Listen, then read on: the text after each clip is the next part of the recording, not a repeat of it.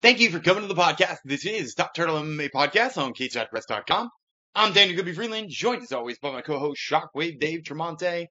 The UFC heads back to the Apex this weekend for UFC Vegas 81, headlined by Sodiq Yusuff versus Edson Barboza. We'll be breaking down that fight as well as two other of our favorite fights on this main card as part of Fights, Dogs, and Parlays, where we'll also give you an underdog and a parlay that we think will make your wallet fat this weekend. Plus, as always, we've got the interviews you know and love. Kicking off the show this week is an interview with fresh Dana White Contender Series contract winner Carli Judice, who's talking about the wild road from short notice to loss to getting the contract. It's an amazing interview. And then later on in the show, we'll be talking to Ashley Yoder, who is fighting at UFC Vegas 81. But before we get to any of that great content for you, I do have to let you know that this episode is brought to you by Game Up Hard Hydration. Welcome to the game. Welcome to Game Up Hard Hydration, the new ready to drink beverage with sports drink flavor for adult drink fun. But make no mistake, this is no sports drink. This is a refreshing adult beverage with 4.9% alcohol by volume, a special blend of electrolytes, and way more than a hint of flavor. It's a drink that's, well, it's really drinkable. Should you stretch before you drink it? certainly couldn't hurt. Because Game Up is not a hard seltzer. Hard seltzers just didn't work out.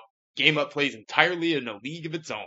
Comes in all your sport favorite sports drink flavors, orange, lemon, lime, fruit punch, and grape, and hits all the right numbers at 110 calories, 1 gram of carbs. It's gluten free and it's got no added sugar. Game Up is for MMA molders, urban fitness freaks, peak bagging badasses, tough mudder mothers, beer league brawlers, hot yoga hotties, high handicap hackers, committed cornhole huckers, or even just professional poolside posers who game up and get after it. Ask for Game Up wherever they should buy beer or hard seltzer and bring it on home for the team. Game Up brings you this episode of the Top Turtle MMA podcast, and it starts right now. The hosts are ready. The fighters are ready. Listeners, make some noise if you are ready for Top Turtle MMA with Shockwave and Gumby.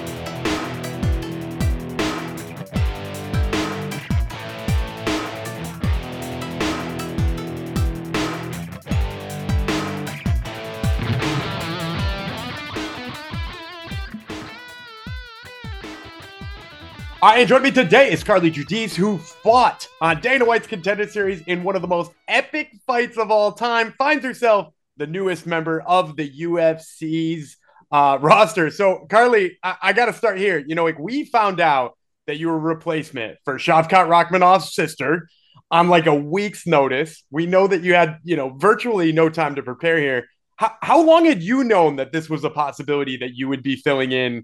Uh, you know, for that that Tuesday night fight.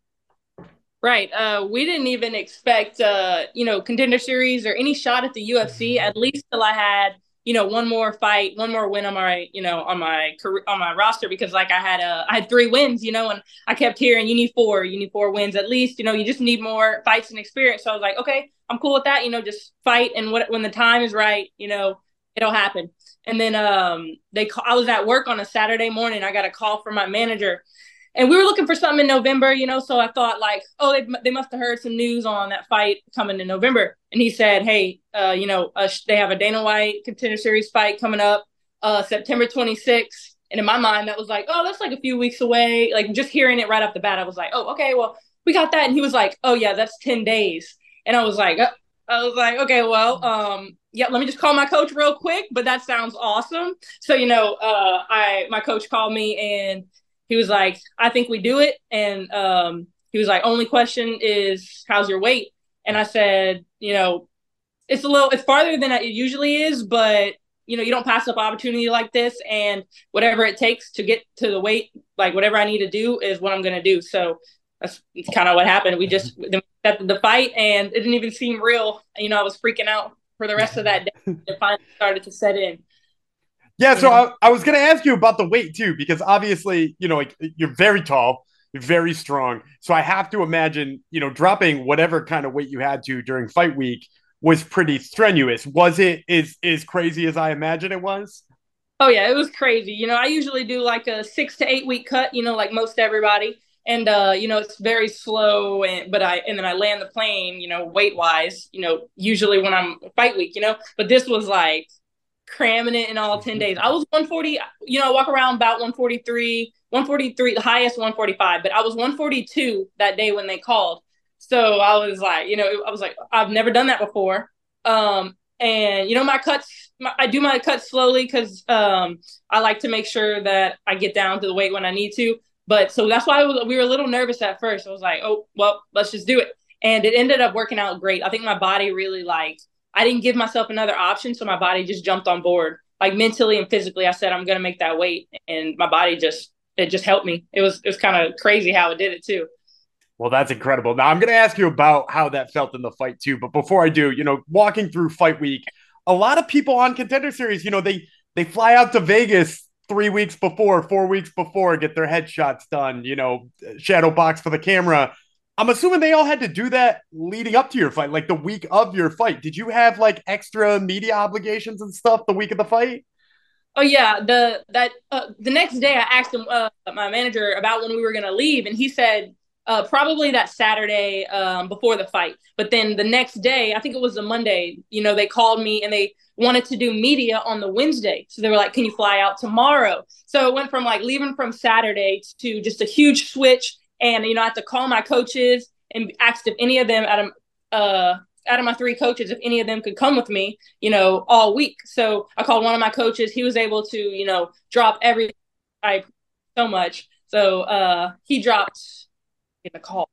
Um, he mm-hmm. dropped everything. He came with me. So we went up there on the Tuesday. We uh, got in like Tuesday night, and then we had to um, do media on Wednesday, and so all kind of medicals too. So I did my media and medicals up there. The and, first day. And, and, just out of curiosity, how insane is that for you? Because you know you you've done fight weeks before, right? You had a bunch of amateur fights. You've had three professional fights at this point, but you know we're talking about stuff on the regional scene, like low key stuff on the regional scene. You go from doing that to doing like the highest level of stuff pretty much that you can. Was it overwhelming leading up to the fight? We it, when I thought about it as like this is crazy. Uh, yeah, it started to get like a little overwhelming. But I tried to really think of it. I knew that I had to think of it as like I'm meant to be here, and like I can handle this. Like nothing is too big for me to handle. So as long as I kept keep kept it in a box like this, because it is huge, you know. But as long as I kept it in this little small box and thought of it as you know one day, thought of it kept kept myself in the moment as opposed to what it really was.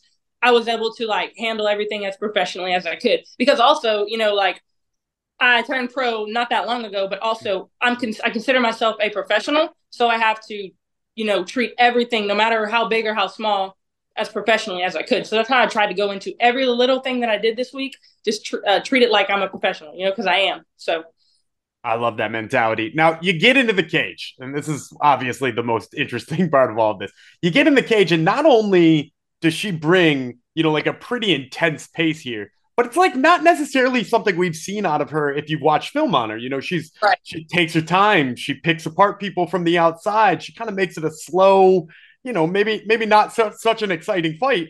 And instead, she brings you one of the most intense paces we've seen, and you match it. it. What were you thinking in the moment when she started coming forward like that at a at a pace we've never seen out of her?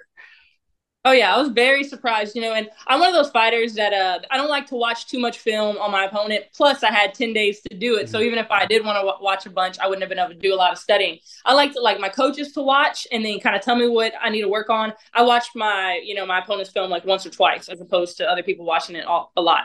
But um yeah, I did notice that she would she didn't like really start off very strong. So she was coming at me like a bull, you know. I had to like, you know, kind of I knew I had to match that. And going in on 10 days notice, you know, like she had an eight week to prepare cardio wise. And I knew I'm always in the gym, so I knew I had it in me. I knew that I was gonna have to dig deep to like match her pace the whole fight. But uh, I think that's what I, I, think I did. I think I did good at um, you know, finding the energy for what I needed to match. I I couldn't, you know, let her walk all over me because you know that's how it starts to get overwhelming. So I try, kind of tried to slow down you know, her pace in a way by matching, you know, giving her some of my power and giving her some of my speed. So I think uh, that went that went pretty well. Absolutely, it did go really well. Now I- am curious too because we were just talking about you know the the wildest weight cut you've ever had to deal with, a pace that you weren't necessarily ready for, and yet somehow you're right, you you matched it seemingly without any issue. Was there any ever a time in the fight where you felt like you know this is a lot physically, or this is maybe more than I was ready for physically? Or did you feel yourself slowing down? You know, I started to get uh, you know, towards uh getting up off the stool after the second round. My legs kind of felt a little shaky, and you know, there's always that moment for me, even in like a lot of my other fights and my amateur fights, like in the first round, your lungs start to burn and you're like, oh, that's not, I don't, that's kind of scary. Your lungs are burning in the first round, you know? But once you get past that point and then, then you push past that is like you get your little second win. But standing up off the the stool, the the after the second round, you know, I was kind of like, well, my legs are a little shaky. And uh, but for some reason I just knew that my body was gonna like this is the once in a lifetime opportunity. You know, every fighter's dream to be on the Dana White's contender series. And I just knew that if mentally I could get through it, my body would carry through. Cause you like our bodies are machines, you know. If we if we put our mind to something, it's gonna happen. So I just try not to th- I just try not to think about the fact that I was a little tired and my legs were shaky and I just I knew my body was gonna need do what it needed to get me through that last five minutes of the fight. And it did, obviously. And you're landing the the clear bigger shots, right, as the the fight ends. And it seems like that that's pretty much what it's going to come down to in the judges' minds, right? Is it's going to come down to she had a little bit more volume. If you look at the the pure stats, you were clearly landing the harder shots. When they go to the judges' scorecards and you're standing there having your hand held by the referee, what were you thinking? Were you thinking that you had done enough? Were you thinking it was, you know, pretty much the coin flip it was? What what was sort of your mentality at that moment? Well, to be honest, in the fight, like I think I'm a little more critical, you know, uh like I come from like a criticizing point of view, so I felt like I got hit a lot. So going into the decision, like I was nervous and I was willing to, you know, I was already in my head thinking like of what I could have done better before I even stepped out the cage. You know, like it was go- I was one of the, going through those moments. So when I heard it was a split, like I was nervous. You know, I when I heard it was a split, I was like when they started to uh, explain it, like announce the split, started to get a little excited because I was like, okay, because going right right before the decision, I felt like I was just getting hit way too much and I was criticizing myself a lot. Um, but yeah, I mean, a win would have been awesome. I'm happy with the split that it was. Just going back and watching it and realizing like I did have good shots because when you're in there, I wasn't thinking about what I was landing. You know, I was just thinking about what I was getting hit with. Mm-hmm. So it did feel good to go back and watch it and realize I actually, you know, I was in there competing. You know.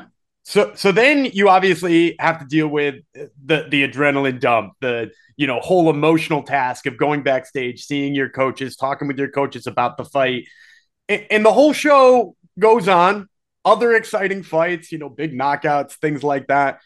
And we have that moment where they send all the winners out, they go and sit in chairs. Where were you at that moment when when all the winners are out there in the chairs, uh, you know, seemingly hearing about their fate?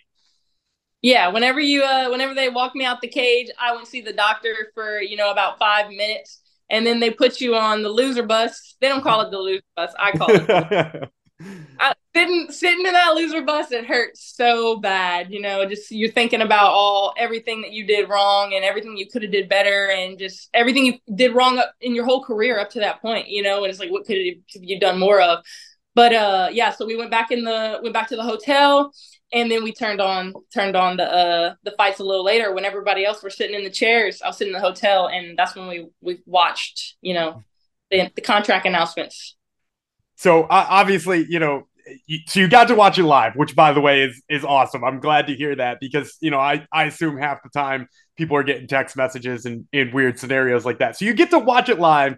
You're sitting in the hotel room with with your coaches. I take it. Yep. Yeah. So you're sitting with your coaches, and then he starts talking about the fight. Did you have any suspicions that this might be the case? That you might also be, you know, only the second fighter in history to lose a fight and then be offered a contract? Oh no, not at all. And uh, I just we my coach kind of wanted to. I thought they wanted to turn it on to kind of just like hear what Dana had to say about the fight. You know, like if he if we said it was an awesome fight, they kind of wanted to hear that. And I kind of didn't even want to watch it, you know, because it was just like I'm happy for you know Kara She's an amazing fighter, and you know, seeing how happy she was after the fight, like I love that. I love that because her dream is just as, as important as mine, you know. So, but a part of me, I just didn't want to like watch it after the fight because it was still all fresh to me. So we watched it, and when he announced, you know, that uh, we both got contracts, everybody just j- jumped up and sc- started screaming, and like I could, I didn't even have words. Oh, I just started crying, you know. But I mean, it makes perfect sense. But uh, so tell me, obviously you know, this whole thing's a whirlwind. We're talking about a 10 day span here. You're talking about going from being 142 pounds and trying to lose, you know, 17 of them just like that to being in the cage, the highs of the fights, the lows after the fights, you get the contract. How long did it take to like really set in that this is the reality that in, you know, you've only been a pro for three fights, you've turned it around and made the UFC in that amount of time. When does it sit in for you and and you know you you realize you've met this goal? You know, I don't even think it has set in. Yeah, I got home and uh it was crazy. I think the first day I got home, we had some uh, UFC fly out to do a little bit of media out here, you know, trying to get from our, our hometown and stuff. So I hadn't had time to sit down. And then I got uh, sick yesterday. I had fever. My body was just trying to tell me to rest. Uh, you know, today was the first day stuff kind of started to calm down and uh, it hasn't even hit me yet. You know, like I can, it, it's crazy to say, like I'm on the UFC roster and it's just, it's a huge blessing. I can't even, it hasn't even really set in yet. That's awesome to hear. Now you're you're five days removed from that fight at the time of this interview. You know, I, I can see we got some bruising still going on. How are we feeling physically, top to bottom? You know, like are you feeling like you know we can get back in there in the near future, or are we feeling like you know th- there's some stuff that needs healing? Oh yeah, I think um, I'm feeling great. You know, I've came out of a few of my uh, two of my amateur fights. I had sur- two surgeries back to back within within under a year, you know. So I'm blessed to just have these few black eyes, you know, because I came out with broken bones, had surgeries, and some other fights. So I'm gonna get back to training as soon as I can, you know. Like I'm letting my face heal up, and my knuckles were a little uh swollen, like most people's after a fight. But um, as soon as I can, get back to training, you know, because the, work, the, a lot of work has been put in to get up to this point. But the work that needs to be put in now, you know, especially since I'm in the UFC to maintain that position, there's a lot more work that needs to be done, and uh, I'm excited to get for sure. Now, I'm I'm guessing timeline. We're talking. You're you're hoping by the end of the year, maybe back in there. You think in January? What what's the timeline look for like for you? Uh, really depends on what they offer me. Uh, I was kind of I haven't put much thought into it, but uh, like right off the top of my head, I was thinking uh early next year, January, February, March, any of those. Awesome. Now, I, I, I, obviously the fight is the very interesting part of all this, and thank you for taking us through the fight week. But I did want to ask you. You know, I, I come from a baseball background as well. I played college baseball in addition to uh to you know doing martial arts and stuff like that. So when they were giving us your backstory of uh, you know you came from being you know a college softball player, you were a catcher. Uh, it, it, what what sort of led you to go from you know sort of a slower team sport, right? Baseball, softball, slower sport to like some of the fastest paced stuff that you could possibly find. What what sort of led you down that road as your next level of competition? Yeah, I know, right? It's, it's a it's a huge. uh, I played softball my whole life, you know. So um, I went to McNeese for about two years to play, and then I uh, ended up coming home, which is about an hour and a half drive. So I moved back home, and uh, my brother was just going to head kicks just because you know he was doing it at that time, and uh, I remember working in our little backyard in the dirt. We had a, a punching bag hanging and there was dirt underneath it. And I would throw I would throw kicks and my brother, he's uh like three years older than me. He used to tell me my kicks were terrible and we would work on and I had no technique. And he was like, Well, you should come join uh, head kicks. It's really fun. It's good for fitness purposes. And I was working at a little restaurant and I was just snacking on all the food and just, you know, gaining some weight and not working out because I was playing softball to having nothing to do. So I was like, I'm gonna go try at that gym. And then uh, you know, I just started we I started training. Eventually, I was allowed into the sparring classes because you have to be a certain you know rank to get to the, the sparring classes to make sure you get your it's safe. So uh, I started doing the sparring class, and I was like, wow, you know, this is fun. I like to compete. I've always had like slight little anger issues as a kid, like mm-hmm. wanted to punch something, you know. Uh, so it really helps you channel all of that, and uh, that just it just the ball kept rolling once I got to finally like compete in classes, and then I wanted to compete on a stage, and then compete, you know, amateur, pro, and it just started to build. So it was really like a snowball from there. So that's awesome. And and obviously because your brother was sort of the influencer there, what what does he think now? He doesn't criticize your kicks anymore. Does he, he give you a little bit of an easier time? he does. He doesn't criticize my kicks anymore. He's very supportive. Uh, yeah, he he actually does uh, media and stuff like that. So he makes a lot of my like you know my little posts and my little clips that I'll post. So he really he helps me out as much as he can. And uh, makes a lot of my t-shirt designs. You know, for my local fights, I'll make t-shirts and he'll make my little my little donut design and all that stuff. So he's awesome. He's so supportive and I, I can really thank him for getting me started because I never would have stepped in the gym if it wasn't for him. Well, we're glad that he did, and we're glad you got started, and we're glad that this is where the story is going. And once again, fans, this has been Carli Judice, who fights or, or fought on Dana White's contender series, and we'll be waiting for that debut. Carli, thank you so much for the time. I really appreciate it. Thank you. Appreciate you. Well, we have enjoyed that interview with Carli Judice. I once again am Dan. You're gonna Gumby Freeland, joined now by my co-host Shockwave Dave Tremonte. Dave, we obviously have to start by talking about last week's UFC Vegas 80 main event. We got number 10 ranked, or formerly number 10 ranked, Grant Dawson fighting in the main event. He gets knocked out in 33 seconds by King Bobby Green. So I guess my question for you here, were we underestimating Bobby Green's power? Or we maybe have a cause for concern on Grant Dawson's chin? I don't really even think we need to break this down because the results are so wacky and just don't matter in the long run. But I think it's more on the weak chin than it is Bobby Green's power. But I don't know. What do you think? Yeah, I, I think you're right on that. I uh I'm a little bit concerned about like what Bobby Green or uh, what Grant Dawson rather is capable of. I mean, we talked about him being you know, like a potential title challenger at some point in time. He was undefeated in the UFC with like a weird draw. But now that weird draw kind of makes sense. Like he fought uh, Ricky Glenn and it looked like he ran out of gas. It looked like he got stumbled at points. Like maybe that's more of who he is. But I will tell you this even though the new rankings are coming out and he is still in the top 15, he ain't in my top 15 anymore. Uh, I took him right clean out of there. I think there's so many better underranked fighters. Like Benoit Saint Denis is still not ranked on some people's list. Like that dude is 20 times better than Grant Dawson. It's kind of sad to see a prospect sort of melt away, but I think it was more wool over our eyes in the first place anyway. Yep, I'm with you completely. Well, let's look forward to some maybe better fights and better main events. We have a fight night card this weekend. It's UFC Vegas 81. So let's break out our favorite segment on the show, Fights, Dogs, and Parlays. Gumby, does anyone sponsor this edition of Fights, Dogs, and Parlays? Absolutely. Fight Stocks and Parlays is brought to you by X Martial. If you want to big, pick up some of the best gear in martial arts, you got to check out X Martial. From rash guards to shorts, streetwear to training equipment, they've got you covered. X Martial is one of the fastest growing brands out there, and for a reason, the quality of their product is second to none. They're taking style to the next level, and they really do have a design for every taste and personality. So go check them out at xmartial.com. Use discount code TURTLE, T U R T L E, for 10% off everything in the store. All right. So I think this is a more fun main event. Um, it's definitely tighter on the odds, but Sodiq Yusuff is the minus 165 favorite. Edson Barboza, the 140 dog.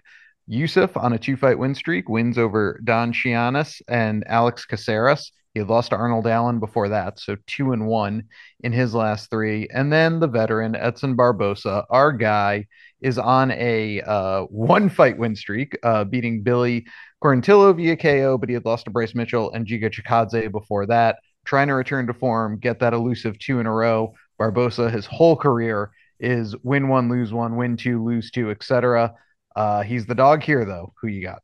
I'm actually gonna go with Edson Barboza in this fight. I um, you know, we we just talked about how the resume of Grant Dawson was maybe a little bit deceiving. I was looking back at like what I believe of Sodiq Yusuff because I've I've constantly thought he was a top uh, featherweight and now looking back at his record, like I think I have some cause for concerns. Like you mentioned the win over Alex Caceres. That is by and far his best record or best win on his record. The next best one in there is a win over Andre Fili all the way back at McGregor versus Cowboy, the pay per view. So it's been a minute since he beat even Andre Fili. And in that fight, he was taken down a bunch. He was taken down three times against Andre Fili. And, and outside of that, like, I don't know, Sheymon Moraes, uh, you know, Don Shainis on short notice, it's not a really great list. And I will also say the thing that it's particularly light on is strikers. You know, he he did very poorly against Arnold Allen, who kind of dropped him. He also took him down and controlled him. And whereas you look at like who else did he fight that you would, you know, classify as a quote unquote striker? And it's like maybe Caceres. It's a different ballgame with Edson Barboza. Edson Barboza hit you like a truck. And if we're looking at who he's fighting and Edson Barboza has had trouble with, we're talking about guys who can either stand toe to toe with him and bang or can out grapple him. And I'm not sure Yusuff is either of them. So I think he hits him hard. I think he probably rips that leg, which we've seen be a problem for Sodiq Yusuff in the past. And, and I'm going to go underdog at the gate here. Right. I like that pick. Uh, Jennifer Maia is a 145 favorite, and Vivian Araujo, a plus 115 dog. Very tight odds considering our girl Vivian is on a two fight losing streak. Jennifer Maia on a two fight win streak. Who you got? I'm Jennifer Maia. I, I, think her volume approach is just like a little bit too much here for Araujo. You know, her losses, they're respectable. You know, a loss to Valentina Shevchenko or Manon Fiorot or Katlyn Chookagian. Like those are tough outs, right? Those are tough people to beat. But the fact of the matter is, she was even in all those people's face nonstop for 15 or 25 minutes in Valentina Shevchenko's case. And then she's beaten some really tough people in like Miraz and and Casey O'Neill and just shown that like when she gets in your face and gives you trouble, she can really give you trouble. Whereas Araujo is kind of looked like the fighter who sort of gets bodied by anybody who's got a little bit of size and strength. We saw her nearly lose a fight to Andrea Lee and even get dropped by her. Amanda Ribas just controlled her really easily. And I tend to think Amanda Ribas is a little undersized for flyweight. So I think Araujo is just going to have a little bit too much trouble with Maia's volume and definitely her strength. Uh, this matchup is very tight. Odds makers don't know what to make of it. So let's hope we know what to make of it. Jonathan Martinez, a minus 110. Adrian Yanez also betting off as a minus 110. So no clear cut favorite here. Jonathan Martinez is on a four fight win streak. He's eight and three overall in the UFC, but on a four fight win streak right now. Yanez coming off a loss to Rob Font, but that was his first loss in the UFC overall in the UFC, he is five and one. So he was on a five fight win streak before that Rob Font loss. Who you got? I'm gonna go with Adrian Yanez. Uh, I flip flopped a couple of times in this one, but the bottom line is, is first of all, he throws more. Like if you look at their strikes landed per minute, he's landing almost seven, whereas Jonathan Martinez is short of five. So he's just throwing more and landing more. He's willing to get hit to land something, which I think is really important in this fight because if this does turn into uh you take one, I take one kind of fight, one of these guys has got clear and convincing brutal knockout power. And the other one just kind of pitter patters his ways to decisions. You know, like if you look at Jonathan Martinez, five fight win streak, he's got one finish in there. It's Cub Swanson, and it was with a kick to the body. It wasn't even any of like, you know, he, he didn't knock him out with his hands. In all the other fights you look at with him in there, he doesn't even have a knockdown in any of those fights. And in fact, Alejandro Perez knocked him down. Whereas when you look at Yanez, yeah, the Rob Font loss is, uh, you know, upsetting. But he had won five in a row before that with four knockouts. And the only guy he couldn't knock out was Davy Grant, who, let's face it, is an absolute beast when it comes to his chin. So, you know, I'm here saying that I think this turns into a a slugfest. I think this turns into a fight where we see them throwing and landing a whole bunch. And I'm always going to take the guy with more power in that case. All right. Our official dog of the week is Darren Elkins, a plus 175 over TJ Brown. Let's hear it. Yeah, I'm taking Darren Elkins in the year of our Lord 2023, which is maybe one of my favorite things of all time. And I think it's just mostly because I believe his grappling holds up against TJ Brown. When you look at TJ Brown, he's a guy, if he's not out grappling you, he's not beating you, right? We saw it with Bill Algeo. Couldn't out grapple Bill Algeo, had trouble. Couldn't out grapple Shayolan Nurdanbek, had trouble. Couldn't out grapple Danny Chavez, had trouble. He's fighting Darren Elkins, a guy who's damn near impossible to out grapple, right? Like who's out grappling Darren Elkins? Maybe Jonathan Pearce, but even that turned into more of a striking fight. He's out here out grappling grapplers like Tristan Connolly and Darrick Minner. And I think TJ Brown kind of winds up in that same realm. So if that's your question for me, what is Elkins able to do on the mat against TJ Brown? He at least nullifies it. And obviously, cardio advantage Darren Elkins. So yeah, give me uh give me the damage. Uh, parlay to play Jennifer Maia, the aforementioned minus 145, and Chris Gutierrez minus 250. So two favorites, but pair them together in a parlay, get your plus 137 odds. Break it down.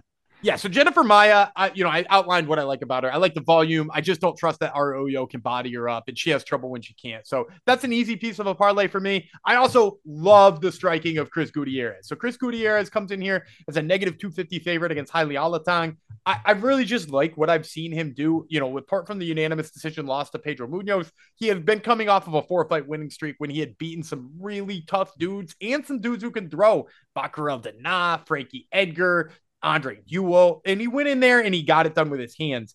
I think as long as he's able to let go with his hands and strike, he's going to win this fight easily.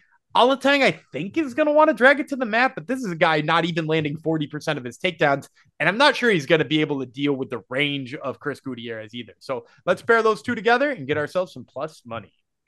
All right. Well, that wraps up this edition of Fights, Dogs, and Parlays. Let us know how we did. Uh, you could reach us at Top Turtle MMA on the social medias. Gumby, we're having a party here. Let's not let it stop. What should we do next? Well, we're going to transition now to my interview with Ashley Yoder, who fights this upcoming weekend at UFC Vegas 81. And we're going to do that content for you right now. All right, and joining me today is Ashley Yoder, who fights Emily Ducote at UFC Vegas 81. That fight is on October 14th. So, Ashley, I, I think we got to start here. It's been two years since we've seen you in the UFC cage. I know, obviously, you had that fight with Vanessa Demopoulos canceled last calendar year, but what sort of kept you out? Give us a little bit of an update about what's been up with Ashley Yoder. Yeah, uh, I was obviously uh, in a really long surgery, or not long surgery. I had a long uh, layoff because of two surgeries.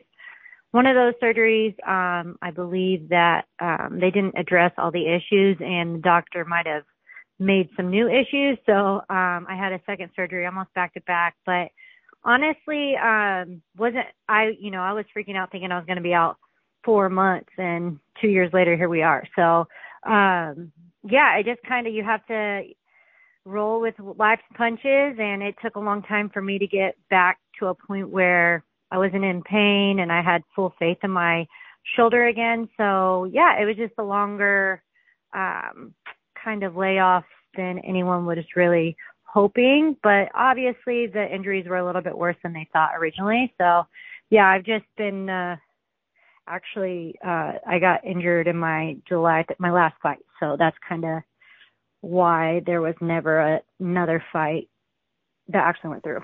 So, so you know, you said you, you you wound up going through two surgeries, and you you think the first one didn't go so well.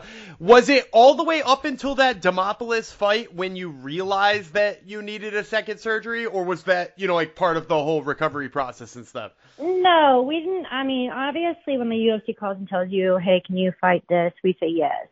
I knew um they knew after my last fight that my shoulder was messed up. They just didn't. They thought, you know, um, conservative route and like letting it heal was going to best do PT. And it wasn't until it kept getting worse. Like I tried to go back and train, and it just wasn't getting any better. And instead of, you know, um, pushing and making it like, I mean, there really wasn't anything I could do. I had to get surgery at that point. So yeah, there was no issue with um, anything other than my body just was broken and it needed addressed. So yeah. Well, that makes a lot of sense. Now you you you're now you know through a full fight camp. We're almost you know to your fight month, so to speak, at the time of this interview.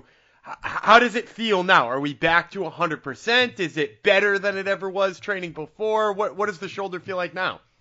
Yeah, actually, um, it's funny you say that. I actually have better mobility and no pain um, than I've had in years. So probably since I started fighting. You know, when we're fighting, you're you get bumps and bruises, and they always say you never go into a fight 100%. It's absolutely true. When you're putting that much stuff into your body, you're literally like ripping every muscle apart every training session. Um, yeah, I I feel today like I have better mobility, and I wouldn't have took this fight thinking there was a chance that I wasn't back, right? So I wanted to make sure before I came back for any other reason than being 100% healthy that I was. And like I said, it, it's taken two years. So yeah, I feel good and I'm ready to go. Well, that's good to hear. Now, I also noticed leading up to this fight, some of the training you've been doing. You know, you post pictures on Instagram and whatnot. I, I see a lot of training with a former opponent, Angela Hill. Has that been a newer training situation? I know you guys used, like I said, you guys were former opponents. Ha- have you been working out with her since then? How how, how recent is this?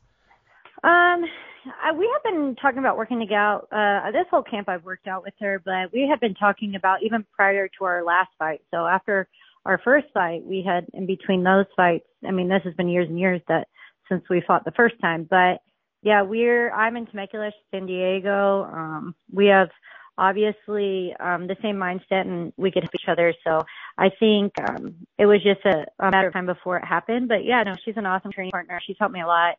Um, you know, fighting her twice and losing to her twice, uh, it's very unlikely unless, you know, it's a higher ranked fight that we'd be fighting again. So it's really awesome to be able to have someone um, like her to help me with this camp. And yeah, it's been a while. So we've been this whole fight camp, which has probably been about like 16 weeks, 14 weeks, something like that. So. Well, that's that's awesome to hear. Now, I, I, did want to get your take on maybe one of the more hot topics right now in MMA because you know you mentioned that fight with Angela Hill, or both of those fights rather with Angela Hill, and they were close decisions, right? And you've had a ton of close decisions in your career. You know, the split with Mackenzie Dern, the split with Randa Markos. You know, there, has been a lot of close fights in your career. Uh, there's a lot of talk now about judges needing reforming or them to do something about what MMA judging looks like.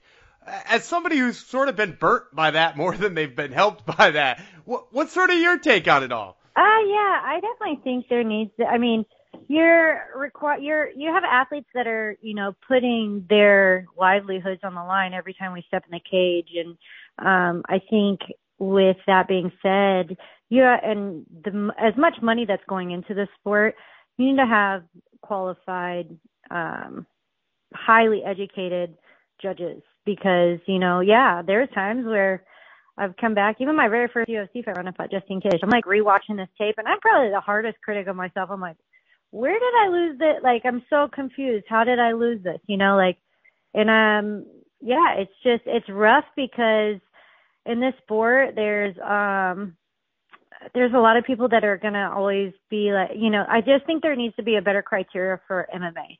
It seems like you get into these these confront uh these confrontations of like judging okay so significant strikes and then they don't get any credit for takedown or even takedown defense you know like some of these high level wrestlers and you defend a takedown, that's that's work, you know. So um I just think they need to have a better criteria. What that is, I don't know, but um I like to see like um Chris Leben now, you know, I saw him sitting as a judge in the last uh, UFC fights and those are the kind of things you want to see that like pump fighters up because you're like this man knows what he's talking about. He knows what he's looking at. He knows how to judge it hopefully unbiasedly. So um yeah, I just think there's definitely something to be done, but at the end of the day, like, who am I to, you know? I mean, I've definitely been burned, but um, I think it's a it's a sport wide problem that people everybody sees. It's not just one state that is; it's all across the board, you know. Well, I appreciate the take on it. Now let's get back to what people came here for, which is obviously the fight with Emily Ducote. So you know, she's on a little bit of a skid right now too, but if you go back and you watch her UFC debut, she looked really good in a fight against Jessica Penne, kind of like forcing Jessica Penne to stand and trade with her and not letting Jessica Penne go to her grappling. Now I know obviously, you know, grappling's sort of where you make your money, where you've been the absolute best during your career. Is it something that you see you, yourself being able to stand with her on the feet, or is this like you know as cut and dry of being a grappler versus striker match?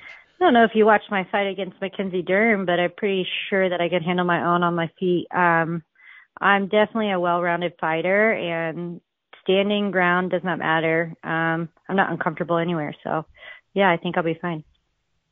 And in the place where you have the biggest advantage, so to speak, because obviously, you know, like you said, you feel like you can handle yourself in any of those places.